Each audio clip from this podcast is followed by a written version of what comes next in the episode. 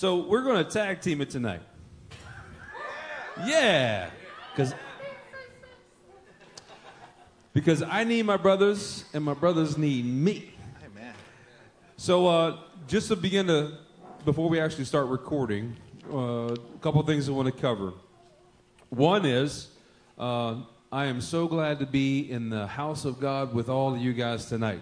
This Amen. is a family time for me. I know this for you as well. As we progress and, and go through uh, the next couple of days, if not the next couple of weeks, we're going to stay in constant contact about what needs there are out there.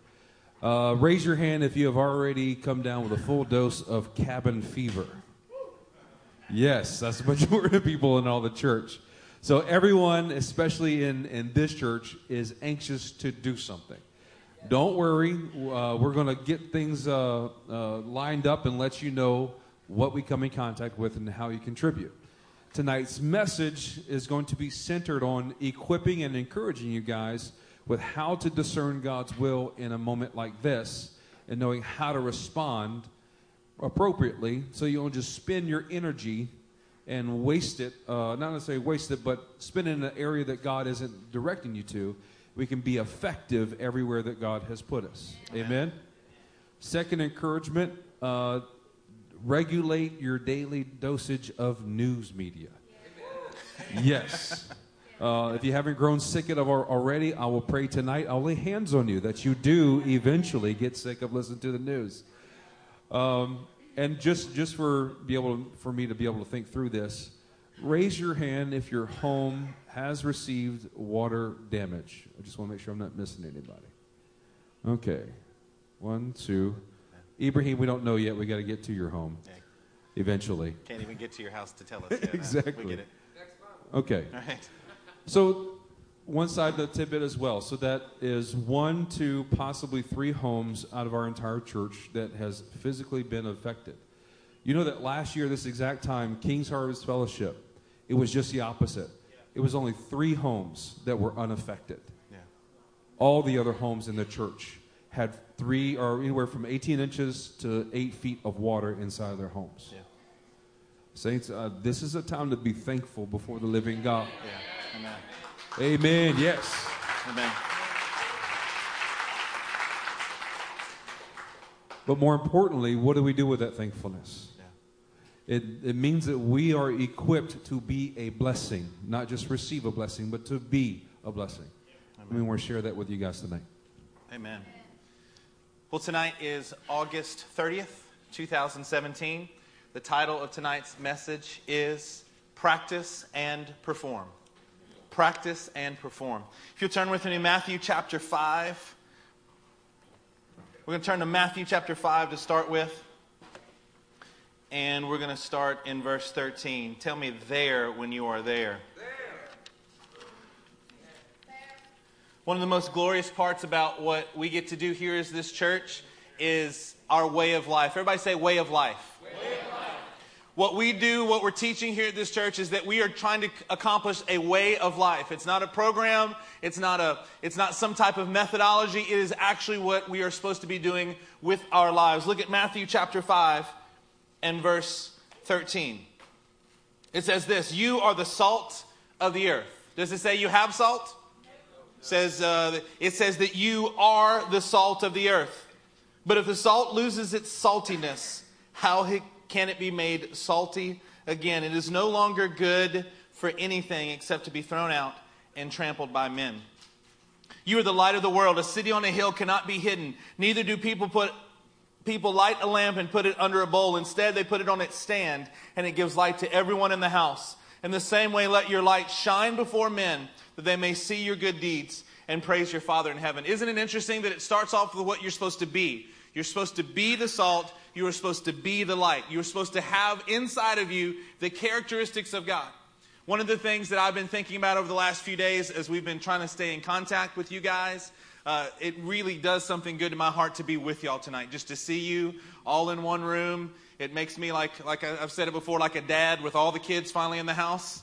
And I know we don't have all the kids in the house, but it feels good to have us all together, doesn't it? Doesn't it feel good with just a little fellowship tonight as we're eating uh, before service? What we're doing here as I'm thinking about it, is uh, I've been in other places. And what happens is on, on big events like this, on tragedies, then the church tries to spring into motion and be active in the community. Uh, they haven't been worried about the people in the church as much. They want you to come, but they haven't been getting involved in the daily life, and now they're going to try to help orchestrate things. You know what our church does? We really kind of do the opposite, don't we? I mean, just think about it for a second. What we're doing is we're saying, we're going to be a part of your lives every single day. Come on over to the house. This is why some of us are getting a little cabin fever because we're going, yeah, it's only been three days, and I feel like it's been a month that I haven't seen some of you. We've, we've talked to you every day, and it feels, it feels just a little strange. Like, yeah, uh, someone, someone said, yeah, it's, it's kind of uh, what, what a neat thing it is for our church because we have to officially announce that we're not going to have a Monday night foundations. You know, we've got people flooded out, and we have, they're like, yeah, that's kind of funny. We actually have to announce to tell people don't come because we are so used to it. That is our way of life. What God does in us is that we are practicing these things every single day. So that when we get to a time and an event like this, what we can be is we can be the salt of the earth. That what we're supposed to be, what's supposed to come out, is you're supposed to have a little saltiness to you about these things. There are a lot of ways that you can use that word, but there's supposed to be something different. I, I brag on the Thomases for just a second. They've basically been the pastors for, uh, for their apartment community for the last few days. People are calling them, even when we, when we went picked them up today, people are calling them all afternoon, text and, and all kind of form of communication. Hey, what should we do? Yeah, y'all are grown-ups. Why are you asking them?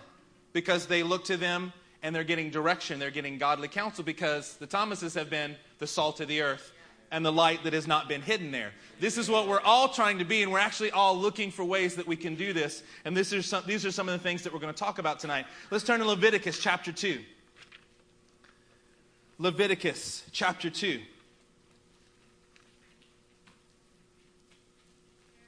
It's important that we have salt, that we are the salt of the earth. Look at 2 in verse 13.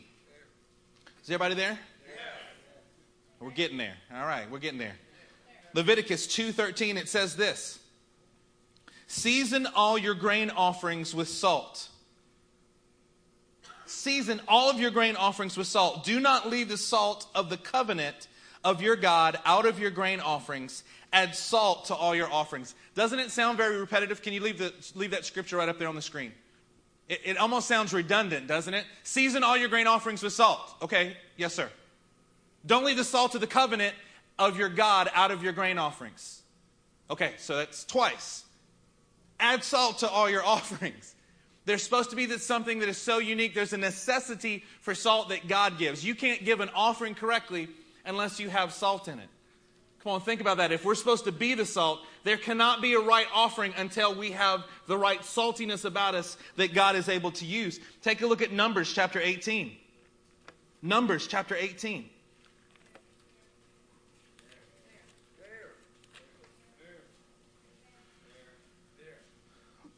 And let's look at verse 19. These are instructions for the priests and for the Levites. It says, Whatever is set aside from the holy offering the Israelites present to the Lord, I give to you and your sons and your daughters as your regular share. It is an everlasting covenant of salt before the Lord for both you and your offering a covenant of salt. Has anybody ever looked at that through the word? That's an interesting thing for us to study. We're not, it's not said often, but when it's said, it's a pretty powerful thing. This is a covenant of salt. Everybody say covenant of salt. Covenant of salt. What is it trying to teach us by salt? What is it trying to say that it's a covenant of salt? We know that we're supposed to add it to our offerings. Here we know that it's an everlasting covenant. What salt is supposed to do is supposed to be the thing that keeps food from spoiling. It's supposed to add flavor. It's supposed to keep it from spoiling. It's supposed to be, it's supposed to help prolong its usage, especially in these days that we're looking at here in the Bible. What do you have? You have a necessity for salt. Why? Because it's supposed to be indicating something that's permanent. Right? If you lose its saltiness, it's worth nothing. You just, you just throw it out and trample upon it. But what we have here is whatever is set aside, it's an everlasting covenant of salt before the Lord for both you and who else? For your offspring. The importance that we have here. Let's turn to Exodus chapter 30. Exodus chapter 30. I'm trying to lay a foundation for us tonight. When it says you are the salt, you are supposed to be salt. That is what your character is supposed to be. This is what the way of life that we teach here at the church. We're trying to make you, we're trying to help you to be salt. Not have salt. I've been kidding around. We want you to be salty. There's got to have something about you that's not just bland, that's not just plain, that's not just something that can fit in. Salt is used to accentuate what's already going on. When you feel the move of the Holy Spirit, if we're salty, you know what happens? We can sense that, and, and the very things that God is calling us to, it, it adds to our environment. It adds something special. It's supposed to be and help us to be an incorruptible form. Look in verse uh, chapter 30 and verse 34 of Exodus. Then the Lord said to Moses, Take fragrant spices, gum resin, onycha, and galbanum, and pure frankincense, all in equal amounts. Everybody say equal amount and make a fragrant blend of incense. Hmm. The work of a perfumer. It is to be salted and pure and sacred. Have you ever thought about it? We need to be salted. If we're going to have our lives be an incense to the Lord, it has to be salted and pure and sacred. When it's talking about salt in the Word of God, what we're looking at is there's a necessity. It has to be in our offerings before the Lord. It's an everlasting. It's supposed to be speaking to the permanence of what goes on that we saw in Numbers 18. And we're supposed to be reminded that the covenant of salt is something that is incorruptible. That what's going on in our lives is something that is supposed to reflect the incorruptible, permanent, pure, sacred nature of God. Okay, Pastor, great. We're laying groundwork here because as we go on tonight, what we're going to do is we're going to talk about how that our way of life here has already prepared you for everything you need in the days that are ahead. The hurricane actually allows us an opportunity to shine. You should be excited in your heart, not because of devastation around you, but because you get a chance to be the salt. You get to be exactly what Christ is trying to create in us. We get to exercise this in a way that everywhere you go, you should be the salt. Every person you speak to, you should be the light. You should have this incorruptible nature that is able to express itself in you. You know why? Because we're working on this every single day of our life. Amen. We don't have to fear these days that are around us. We actually can go, you know what? Lord, thank you, because everything that you do is right. Every work of yours is perfect. We are here. We are in a church that has been uh, largely protected We've all been protected for sure, and most of us, even our property, even the property that we have, has been protected. It's almost like God started gathering and pulling us from the corners of the city to get closer and closer and closer to a region that what? Has, has been fairly safe. Amen? It's almost like the God of all creation is saying, Yeah, I'm making you salt because what I want to do is put you in the right places. I'm going to determine the times and places that you live so that you can impact those around you. Amen. This idea that salt is incorruptible, it's pure and it's sacred only when it's salted. We're going to continue to look at this as we talk about this tonight. You are the salt. This covenant of salt that God makes with us is an incredible thing. We don't think about salt being a covenant. But you couldn't complete the covenant unless it was salted, just as the Lord prescribed. Everybody say, be salt. Be salt. What's the difference between being salt and being salty? The first one is the content of actually who you are. Yeah. You know, I can take a french fry and make it salty, but it's not salt, it's a french fry. Yeah. It's sprinkled on the outside. How many times have you either been or run into somebody who has taken the gospel and just sprinkled it on top of who they already are? Come on. Get it. They haven't actually been the salt of who God has called them to be. That takes a transformation. Whereas if you're a french fry with salt on top of you, it's just a confirmation. That's not a Catholic reference, but if it fits, wear the shoe. The point being is that we can't have just the power of God, just the, the words that we say, just the Christianese, and if not the Christian deeds, line the outside of who we are. We have to actually be the salt. But there are some other things that also accompany with this. Go to 2 Kings chapter 2.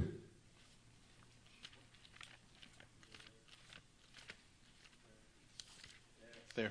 You know, tonight's message uh, was birthed out of Pastor Wade and pa- and no, Pastor I. I was about to say that right out of my mouth.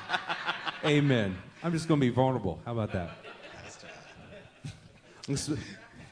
And the Matt said to the rest of the people. Pastor Wade loves it when you speak in third person.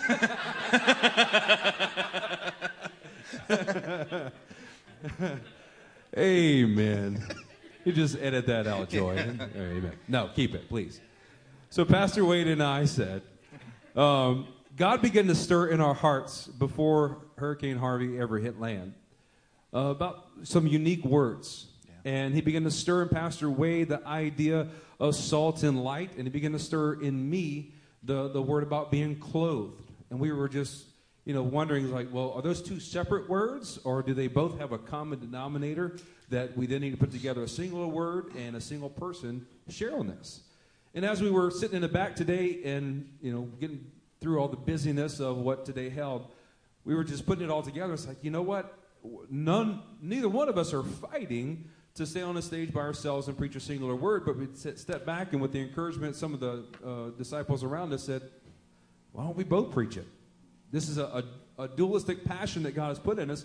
And as we begin to put scriptures together, we begin to see exactly how these two concepts begin to tie in with each other. So the first is be salt. Say be salt. Be salt. The next is be clothed. Say be clothed. Be clothed. All right. Second Kings chapter 2. Let's start with verse 1. Everybody there? Yes. Amen. Y'all salty tonight. when the Lord was about to take Elijah up to heaven in a whirlwind, Elijah and Elisha were on their way from Gilgal.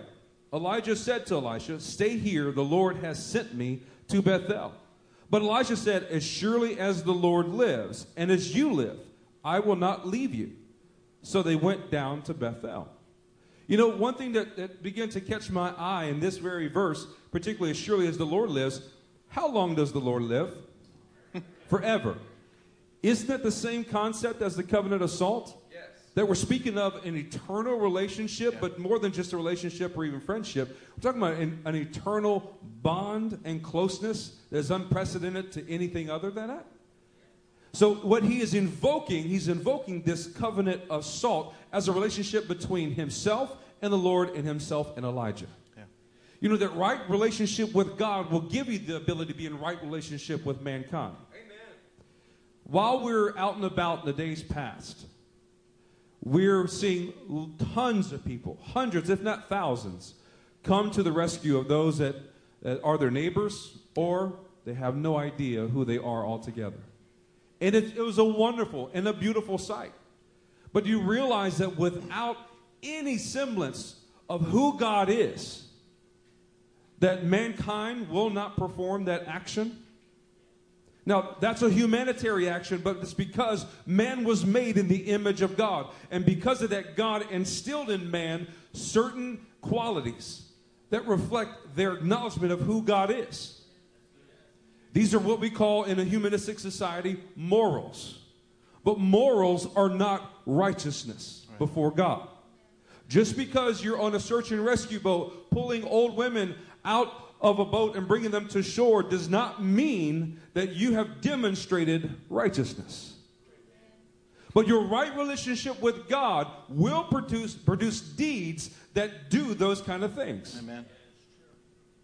So, as we progress through this, let's make sure that we are maintaining a right relationship with God so that we can have what we need to give right relationship with other people. Well, let's look how this developed with Elisha. Skip on down. Uh, let's go to verse 11. As they were walking along and talking together, suddenly a chariot of fire and horses of fire appeared and separated the two of them. And Elijah went up to heaven in a whirlwind. Elijah saw this and cried out, My father, my father. That sounds familiar. the chariots and horsemen of Israel. And Elisha saw him no more. Then he took hold of his own clothes. Everybody say, own clothes. Own clothes. And tore them apart. Verse 13 He picked up the cloak that had fallen from Elijah and went and stood on the bank of the Jordan. Let's stop right there. Yeah. You know, we have a precedent, a standard, a way of life that's set before us. And I can tell you and encourage you, it wasn't set in whatever a, uh, year that uh, Life Changing Ministries was established, 2003, April, I believe, or May. That wasn't the beginning of this way of life. This way of life that you now participate in, that we now encourage you with a hand or a foot to live and live up to, has been set by the King of Kings. It's been set by the Lamb of God. That Acts chapter 2, or really the entirety of the church that exists in the book of Acts, is the way of life that we're trying to model ourselves after. And here in 2 Kings 2, Elisha is doing the exact same thing following Elijah. Yeah. That there was a way of life that was set before him. And what he first had to do before taking on the cloak, the mantle, the authority, the power that Elijah had, he tore his own clothes. He realized that he had to rid himself of himself in order to be clothed with power from on high. Amen. He was transformed from being a french fry with some salt that was around him to actually being salt whenever God transferred that authority and the power onto him. Yeah. You know, lots of people have walked through these doors. And one of the, the more dominant uh, perceptions or, or comments about who we are, I'm sure you guys will begin to agree immediately when I say it, the one word they use, maybe aside from a cult, yeah. is intense. Man, you guys are just intense. You're intense with the worship, you're intense with the word, your air condition is freezing me out. Intense. I got to bring a, a, a parka with fur lining in order to sit in your services. You guys are just intense. Yeah, but you know what? I bet you never forget about who we are. This is not a store you're going to walk into and forget what its contents had. Yeah. You're going to remember everything because we are salt. Salty. I don't want to just sprinkle you with some salt. I want to transform you into salt by the power of God. And what we are transforming you into is the way of life that God has established since day one. Yeah. And nothing is going to deviate it from it. Yeah. Part of what we're doing here is not just trying to get ready for social justice. I don't know if you're familiar with that term. Social justice means that we're going we're gonna load up and we're going to go bring water uh, to folks. By the way, if you get a chance, fantastic. But we're not trying to teach you social justice. What we're trying to teach you is God honoring righteousness, God filled justice that He sets. Not just some type of social level where you only help people. If you only help people out of a boat, you feel good about it, they may feel good about it, but what has happened spiritually there? You smiled at somebody, you, you high fived them, you hugged them, and they went on their way never to be seen again.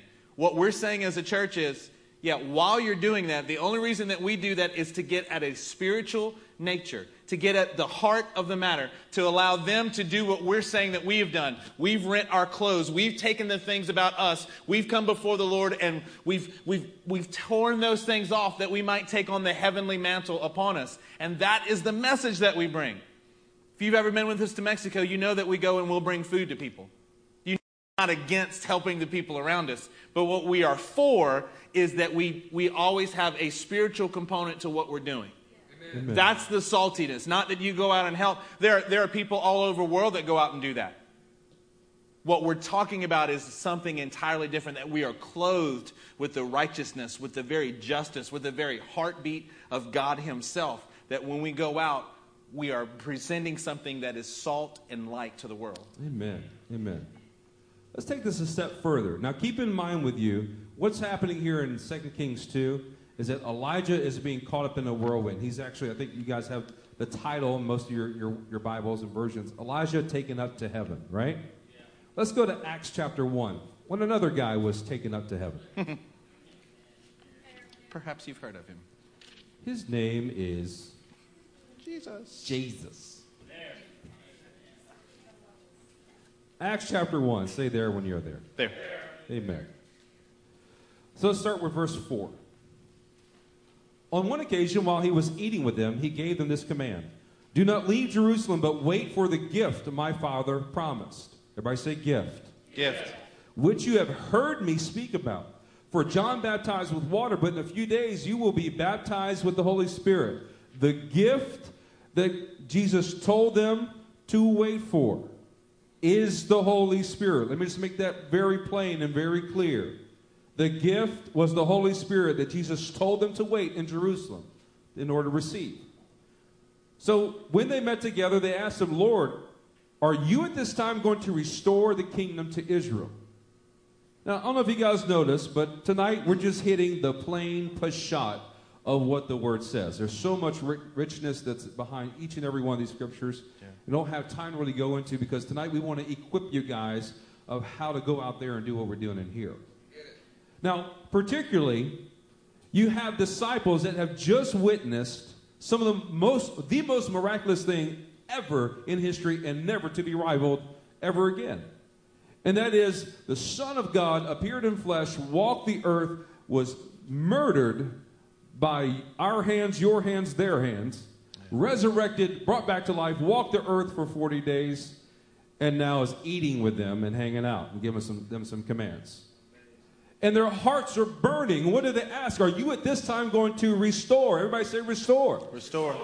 Has it crossed your mind whenever you're, you're riding around town or watching the news? You're seeing the devastation of the floods that Harvey has made, and you're, you're just wondering, what is it going to take to restore everything back to normal?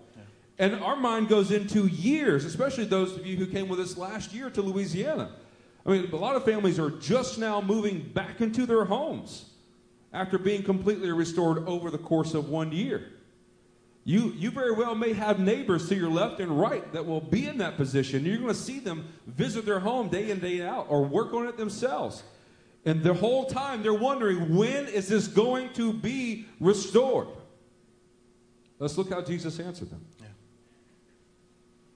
He said to them, It is not for you to know the times or date the Father has set by his own authority. Well, how about telling that to one of your neighbors? But you will receive power. Everybody say power. Power. When the Holy Spirit comes on you, and you will be my witnesses in Jerusalem, in all Judea and Samaria, and to the ends of the earth. You know, this is a promise that he made back in Luke 24 49. Wait in Jerusalem until you have been clothed with power. This is our be clothed principle. That not only are you to be salt, but you're to be clothed with power before you ever attempt the deed. You know, deeds are righteous acts, right? Yes. And that in this effort of doing righteous acts, we are restoring, we are replenishing, we are renewing the earth. The tikkun haolam is the Jewish statement for this. We're bringing things back into right order. I don't know about you guys, but in situations like this, you walk into an area, you just see trash everywhere and, and you know, stuff outside of people's yards. I don't know about you, but it irks me. I want to go pick it all up and throw it all away and bring things back to a right order. Well, we were designed by God to be irked by that. Because we were put as stewards of this earth to bring it back into right order, to subdue and to multiply. Well, without the power of God, you are ineffectively subduing and multiplying. But let's make it more relative to what we're doing today, right? So we go out and about, we see people walking down the road left and right, where uh, Steve and Joyce have been dropped off on Memorial Drive after evacuating their apartment complex. I'm looking at the quantity of people that out there that don't have a ride. No one that they know can get to them because the Buffalo uh, Bayou has cut off all availability for transportation. And I'm sitting there going, I don't have a vehicle big enough to carry these people. Otherwise, I would. The bigger one that I had, the more people I would fit inside of it. My heart began to look at all of them, and I want to help them begin the process of restoration, but I don't know where to begin. Have you guys been there? Yes. Well, here's what I begin to do I said, Jesus, I need you. I need your power. I need your spirit to direct me. What do I do in this situation where there's an inundation, there's a flood of restoration that's needed? And he shined his Q beam of just the focus on this one couple. And I looked over and I said, let's stop. Let's ask these, these guys ex- where they're going and we can give them a ride. You know, one of the more uh, grounding principles of our way of life here is that God gave us a phrase that helped us begin to know how to do God's will in those scenarios and so many others. One life at a time. It's life changing ministries, but it's changing them one life at a time. What one life is God putting in front of you? That's all I, that's all I could digest. Our truck was already full as it was because we had uh, the Thomases and we had about eight dogs that they're watching for other tenants in their apartment complex. It was Steve's just compassionate heart that reached out to these dogs and wanted to bring them in. and like I, I felt felt bad because I looked at this couple. They're they're they're refined and aged. That's a nice way of saying older than most. And I begin to look at them. They're carrying their bags, and there's no real distress in their face, but they're, they're kind of like, okay, this is the logical next step. We're going to walk down this road and we're going to look for a ride. And we stopped, and Baj asked them, hey, do you guys need a ride? And they were like, yes, yes, absolutely. And they looked in the truck, they saw the truck was full, and they're, and they're like, where, where do we ride? And so our guys start jumping out and hopping in the back of the bed of the truck. And these guys crawl in. Well, the wife gets in and sits next to Joyce, and the husband hops in the back with Pastor Wade and Steve. And we had their captive audience for the next 45 minutes. Because we had to traverse from Dairy Ashford on I 10 all the way to 610, come back on West Park Tollway, up to south of Westheimer. Literally, we could have just drove two miles south from where it originated at, and that's where we needed to go. But we had to go around the flooded bayou. And for that 45 minutes, we had a captive audience to begin to, with the power of the Holy Ghost, be salt in these people's lives. Amen. That credit, all that glory goes to Jesus because without his power, we could have done none of it. Yeah. Now, it could have gone the other way. We could have said, Lord, we want to do a good deed for you. And we're just going to pick up everybody that we can, put them in the back of the truck, and we would have still been on the road right now bringing people to their homes rather than having that one captive audience with that couple. Now, we would have done good, but would we have done the will of God? Those are very different things. What Peter wanted to do by protecting Jesus from the crucifixion was a good thing in Peter's mind, but it was the mind of man and it was the will of Satan. If you do not have the ability to tap into the mind of God through the power of God by the Spirit of God, you are going to miss the will of God. Yeah, yeah absolutely. In order to be that salt, we have to be filled with His power continually as we go to do these deeds. Are you guys hearing the wisdom that's, that's being shared? We're not just saying to you because it's a, it's a phrase that we have on our logo one life, one family, one nation. We are telling you the principles that God has laid upon our hearts, that He's instructed us through the Word of God, that is the way of life of this church. When you have a question about what you should do, figure out where the one life is. When you don't quite know whether to go to the left or to the right, figure out where that one family is. That is that does give us the focus. It grounds us as pastors. It grounds us and our elders here. It should ground you and to go, what should we do?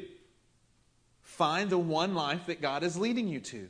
That one life. The problem with you get with us getting too involved in some of the uh, rescue or relief efforts, you know what happens if we're not careful? We start trying to figure out how many people we can get to today. We start getting and you start counting numbers. How many did you reach today, Judah? Oh, he reached 17. Well, I need to reach 19 tomorrow. What about the one life that's right there? What about that one neighbor that's right next to you? The actual, literal neighbor that you have not some esoteric neighborhood, neighborhood of mankind somewhere. The guy whose yard touches your yard. Those one life. It mattered to us, didn't it? Isn't that how we all got here? Yeah. Was there was one life that mattered to someone, and the Lord used that person, and He Himself began to influence our life. What we're talking about here is our way of life. It should be grounding to us. It should settle us the reason I'm going back and reemphasizing what pastors already emphasized is the fact that this helps you. How does this play out? Well, tomorrow, you're looking for the one life that matters. You're looking for the one life that God is leading you to.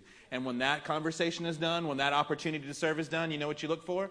the next one life or one family that God puts right in front of you, and you trust that it's not about how active you are, about how many things that you can accomplish in your own strength. You trust that what He is calling us to do is to tear away our own garments, to be clothed with power on high, and to do it exactly the way that He instructs us to. If we will just but trust in Him and what He's teaching us, this we will find His approval upon our lives because we're being perfectly obedient and operating in His strength. The next layer of that instruction that is practical wisdom for you and I in this exact scenario is that he said, Wait in Jerusalem until you receive power from on high, been clothed with power. And then where do we go? Where's the epicenter that we begin at? Jerusalem. What is your Jerusalem? We're going to say that that is the house of God. That's the body of Christ. So we look to serve each other. So if Ibrahim's house is flooded, you know what? We're going to get some hammers. We're going to get some, uh, well, that's about all you need. Uh, we're going to do whatever we can. Some gloves. That's what I was going to say. And we're going to start ripping out sheetrock and do whatever we else we need to do. That we're going to we're going to make sure the body of Christ is taken care of. Then we go out to Judea.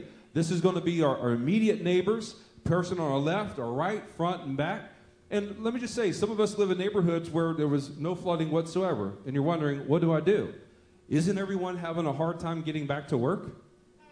And yeah, amen on that corner right there. Woo! And without working, you're not able to pay bills. So, what are some practical things that you can do to impact the immediate area, of your Judea, where you're at? Why don't you make a meal? Why don't you bring it over to those neighbors and just say, hey, I know that this is just a hard time, maybe hard to get to work. I just want to come over and introduce myself or whatever else it may be. Eh, but it's a means of connecting with that person, extending the power of God. And then don't forget, you are there by the power of God to give the power of God. Yeah let it be that the meal or whatever else it is as an icebreaker so that you are asking them, What can I pray for you about? How can I share the gospel, the good news of the power of God? Because I can be more than certain if there's a neighbor on your left or right, and all they're doing is swimming in this chaos on the news and falling into this flood of hype a lot of times, they are inundated with this four letter word that starts with an F, and that is fear. They are swimming in this flood of fear and they are so overwhelmed by it, they don't know what to do. They don't know how to restore things. So, what do you begin to do? You begin to talk to them about God's goodness, that His grace, His provision of people that you have known or actually been a part of their lives, of how God is taking care of them and providing for them, even though everything they have is lost. You extend the kingdom of God by the power of God. It's not there just to bring a meal and be a friend, it's there to give life because you are salt and you're clothed with power. And these are the deeds that go with that being clothed with power. Yeah. We got to see something uh, with Buddy the other day. We were coming to uh, visit with the Arias family and uh, Buddy had gotten there. I don't know. I don't know how much early. It felt like he was there probably an hour ahead of time because he knew. By the time we got there, he knew everybody at the site. We were trying to send a boat to help get the Ariases out, and Buddy had already like, "Say, bruh, say, bruh, what's going on?" And he knew. He knew the police officers. He knew the sheriff people. He knew the guys that were running the boat. He knew the guy at the the uh, relay office that was supposed to give you the address. He knew the 14 people around them. He We're like them saying, "Bro." it, and he was there for like seven and a half minutes before we got there. We're like, everybody is, is his friend.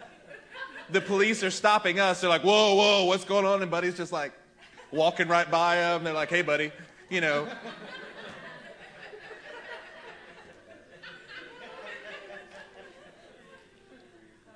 Buddy took that opportunity and got to. Uh, if you want to know how to do this well, Buddy's one of these guys that you should just hang around. Because what he does in the way of life that he's learned here at this church is he's just him. He's just Buddy, and he disarms people just with his personality, and he always gets to it. Well, you know, hey, we're here, and why? The, one of the sheriff's officers uh, that we were talking to um, asked, "Why are you guys doing this?" We're like, "Well, why are you doing this?" They're like, well, this is what we signed up for. And Buddy goes, yeah, this is what we signed up for too. She's like, what are you talking about? Yeah, yeah, see, we're ministers of the gospel. We want to go in where the people are hurting. This is where we should be running to. We're not running from this, we're going towards it. He turned that thing, and she was kind of smiling because she never really heard anything like that, and a little bit freaked out, and everything. And we're like, Amen. This is the way that it goes is you enter these situations and you're just looking for the opportunity. You're, you're asking God to speak through you and you're making an impact. Buddy literally knew everybody's name and everybody knew his name. You're like, this is incredible. This is what we should all be doing. This is exactly how whatever we encounter should be, it should be marked in this same kind of way. This is the, the way of life. As a matter of fact, turn with me to Proverbs 31. Proverbs 31. We're going to start in verse 25.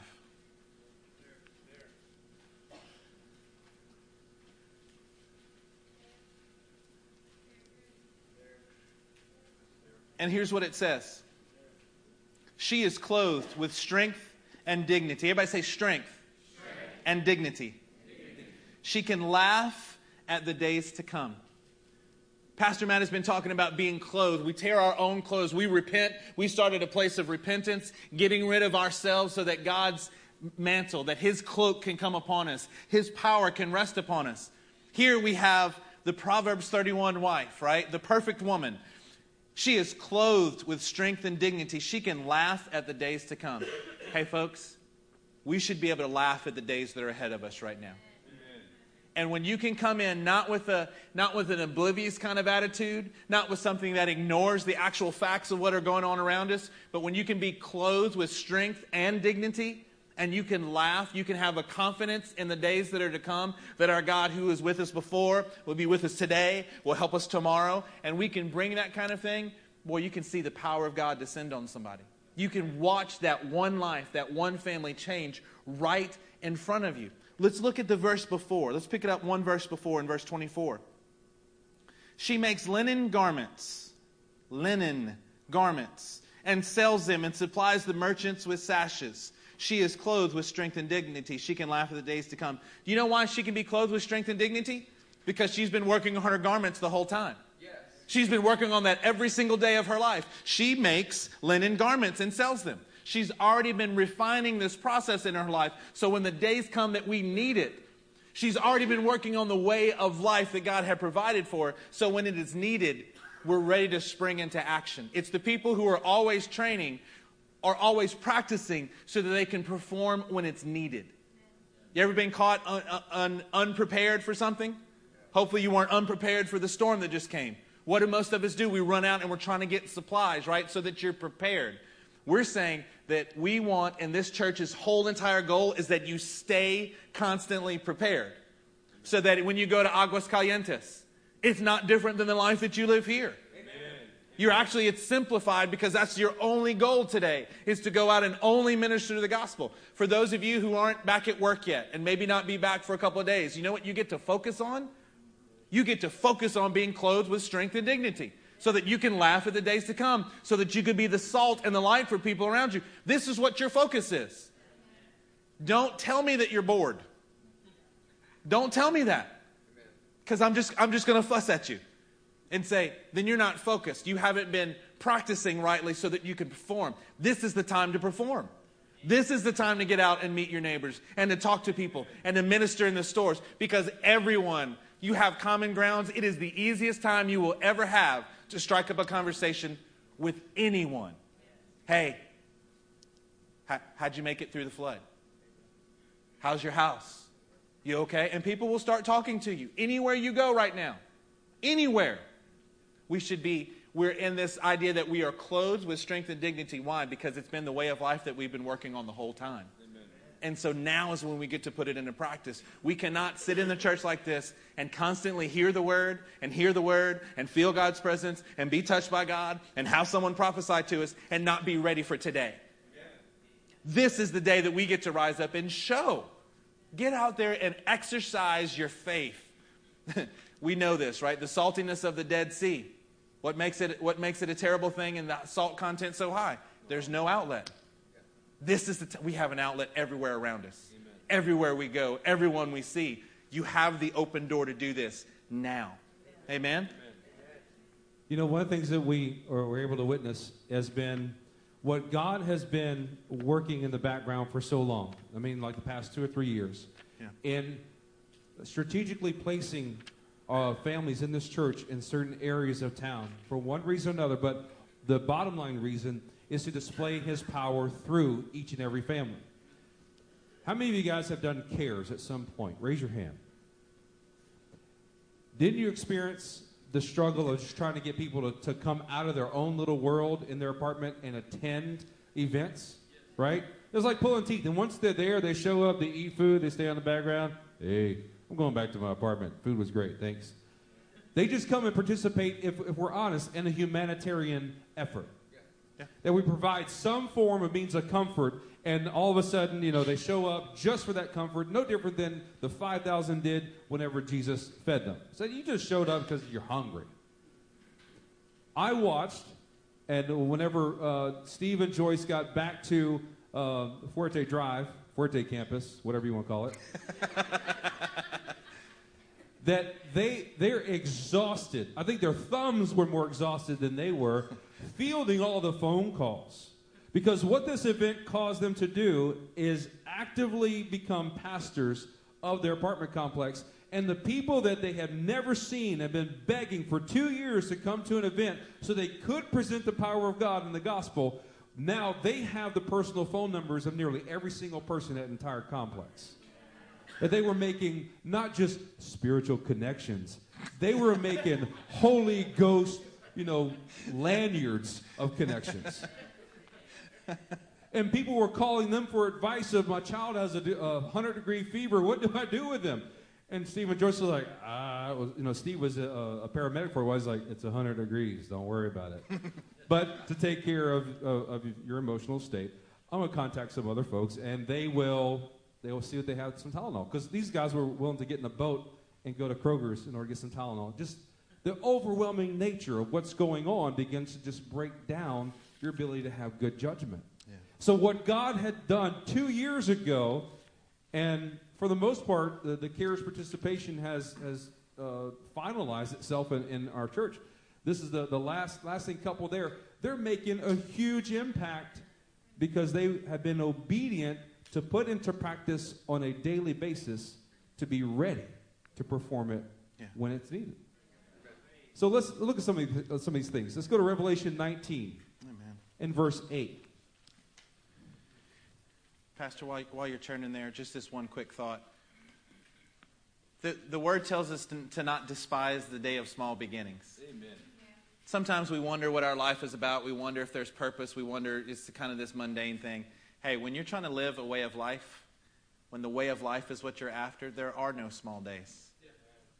If you're having a day that seems a little boring, then I call those, we're just going to take a rest because maybe tomorrow is going to be more activity than I can shake a stick at. This is our way of life. We're not going to despise the small things. We're not going to despise the simple conversations that we have with people at work. We're not going to despise the, the getting to know our neighbors. We're not going to despise those little things because they'll make a big difference if we allow the Lord to do that. Amen. Well, in these small things, we see here in Revelation 19 8. Fine linen, bright and clean, was given her to wear. Fine linen stands for the righteous acts of the saints. Yeah. Amen. Realize that word acts is plural. It's more than one thing that you ever do. say this with me. Good. Good. Come on, everybody, say it with me. Good Good. is not good enough. It's not good enough. These are righteous acts of saints. I want to demonstrate this to you real quick. This is a visual. Jude, if you could come lay down here on the ground. Well, And I'm going to jump off the stage and power drive it. So just lay down right there, completely flat on the ground. Let's say that Cody and a few other guys came and, and carried in Judah, who had has an infirmity where he can't walk and he's lame, and they set him right here to be prayed for, right? And let's say many of you guys had your, your cell phone, you're on Facebook Live, and all of a sudden, all the social injustice warriors who champion every injustice from the comfort of their own home, begin to stream and comment and put the little sad faces and hearts and whatever else emojicons you want to add to it. And their hearts are just bleeding like a stuck pig for down here on the ground, right? But what's really going through their mind? They're looking at Pastor Wade or, or Pastor I or, or whoever. and they're wondering, what are you going to do about it? What's going to happen? What deed are you going to do? Now, you guys know where I'm going with this is that Jesus was in the exact same position. He's preaching a message. Somebody barges in on his sermon, and they lay down a friend that they've carried from afar, and he's laying and, and, and laying down. You know that Jesus put the first step in place, and he was salt. So therefore, he looked down at this, this man who was lame, and he said, Pick up your mat and walk. How's that for all the social injustice warriors? Tweet that. With a D. Tweet that. Whenever we are out and about doing God's will, if you're not operating by the power of God, you're not really doing the righteous acts of the saints. Yeah. Because we can look in the Gospels, and not only do we see the outcome, we know the person. Yeah, everything that he did was right. Telling that guy to pick up his mat and walk, that's exactly what he was supposed to do. But how is it when you're in that circumstance? What's your first reaction? Oh, I mean, he needs a doctor. I wonder what kind of health insurance plan this guy has, or, you know, uh, may, maybe some supplements can help heal his, his leg or whatever. Our first reaction, because, I mean, the, all those I just mentioned, that's mine. I want to look to my own strength and how I can fix these things. But what Jesus did is that he heard from the Father, empowered by the Spirit, to look at this man and him be salt, clothed with power, and command him to act upon the word and command of God. Yeah. So he said, Get up and walk. The man stands up and walks and then sits down. well, in doing so, let's just say that you go and you volunteer. You volunteer at a shelter, you volunteer at a school. There's nothing wrong with that. But overlooking the one life that God did put in front of you, missing that target to go do something just good, is not good enough. It will not be the fine linen, bright and clean, given for you to wear. Let's look at this a little bit further. Make comparison. Let's go to Matthew chapter 7 in verse 21. You know, a, a, lot of people look for means of philanthropy, and, and definitely this is one of those opportunities where it is a benefit to humanity. Don't get me wrong. I do want to see human lives rescued and saved. And I think their souls are more important than just their bodies. So Matthew 7 21 begins by Not everyone who says to me, Lord, Lord, will enter the kingdom of heaven, but only he who does the will of my Father who is in heaven. Next verse. Many, everybody say many. Many. Many will say to me on that day, Lord, Lord, didn't we not prophesy in your name? And in your name drive out demons and perform many miracles and help all the people who were ravished by Hurricane Harvey? Then I will tell them plainly, I never knew you. Away from me, you evil doers. They were doing good things, if not godly things. Isn't prophesying godly? Absolutely. But they were doing it outside the counsel, outside the direction, outside the leadership of the will of God. So, what I'm encouraging you, when I'm encouraging me, let's not miss the opportunities that God is putting directly in front of you to demonstrate the power of God because we want to run after something good. Yeah. And if you're doing that on a consistent basis, you need to stop and adjust the reason why you're doing that. Are you do, pursuing something good to absolve your conscience of something that you've done wrong? That this is a very obvious opportunity to put salve on the guilt of your heart. And then you very well will see that when you go outside these four walls tonight.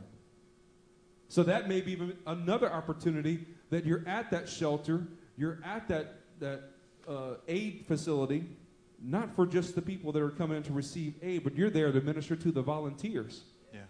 because they're fueled by another kind of power than you are. And the one that they're fueled by cannot absolve them of the guilt as a result of their own sin before the living God. And you'll see them spin themselves to where they have no more money and no more energy, and it seems noble, but it is worthless before the living God.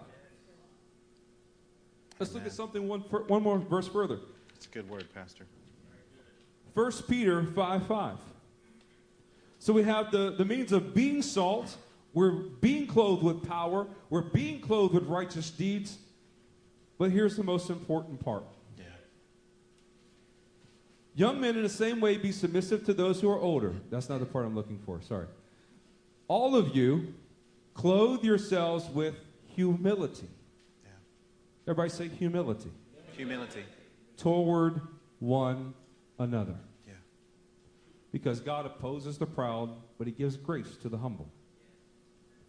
Why do you have accessibility to the power of God? Why do you have then the ability to perform righteous acts and righteous deeds? It's so that you have the opportunity to demonstrate Jesus to them, not you. Amen. That it's less of you and more of Him being displayed to that person. When they walk away, they remember more about Jesus than they do about you. Yeah. That His name is the only name that is resonating in their mind, that is piercing their hearts, that is waking them up later on that night because they can't get out of their mind the words that you said about Jesus. And in doing so, His grace will accompany you. I don't know. I mean, it's very plain and, and, and, and I think redundant to say, but times like this, we need the grace of God more than ever. You guys know just doing a simple construction project has all of its frustrations of its own. Now we're talking about mass amounts of people who are in need of all types of, of, of remedies and restoration. So we need the grace of God more than ever, and let's carry this power, perform our deeds while we're clothed in humility. Amen. Amen? Let's turn to Colossians chapter 4. Colossians chapter 4, and we're going to start in verse 2. Colossians 4 2.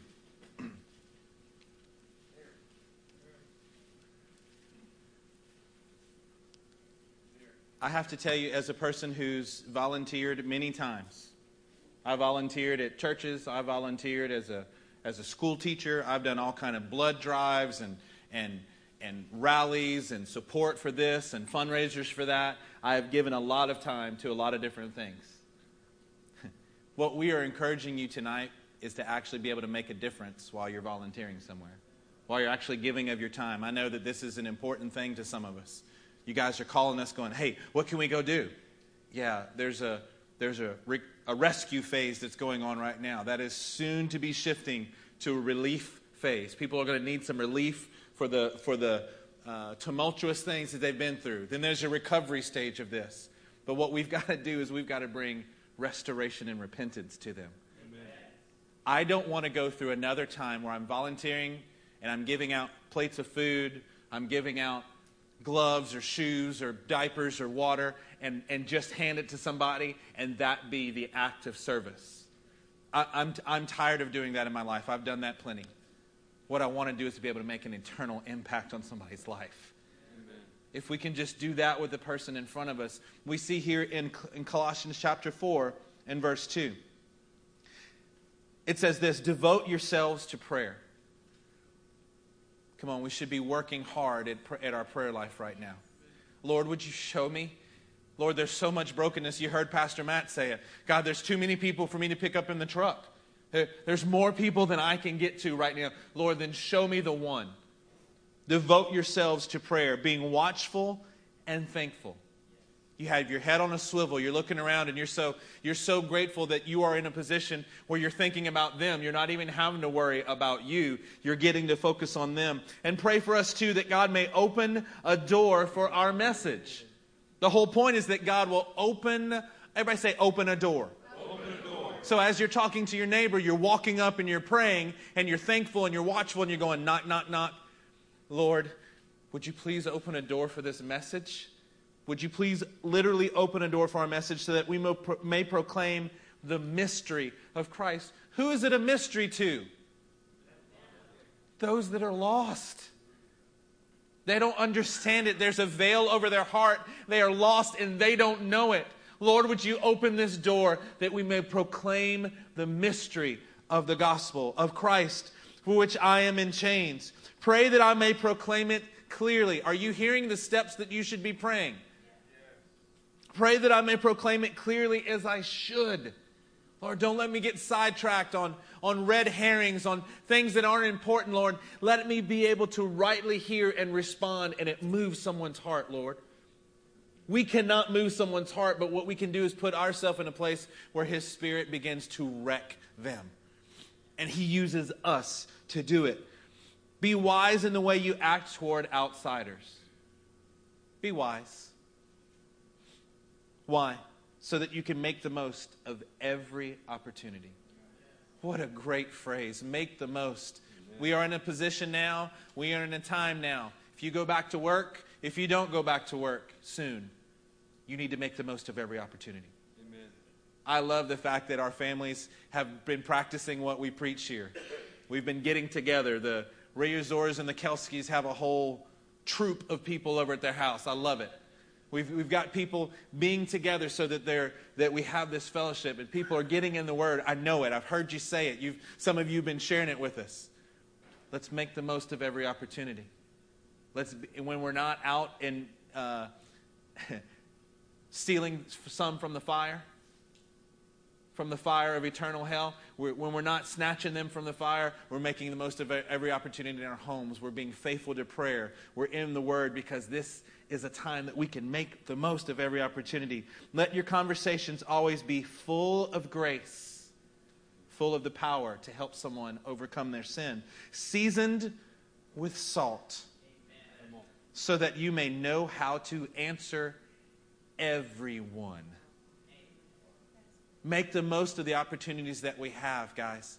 This is a time where we should shine as a church, where you should shine as an individual, because we have this hope that your speech will be seasoned with salt, something that will cause a difference in someone. That eternal, immutable, in, incredible word that God gives us and who we are supposed to be. This is where we are. This is the season that we're in. We have to make the most of every opportunity. So, bear with me one minute. Don't follow me on camera. People will throw up. I'm going to grab this real quick.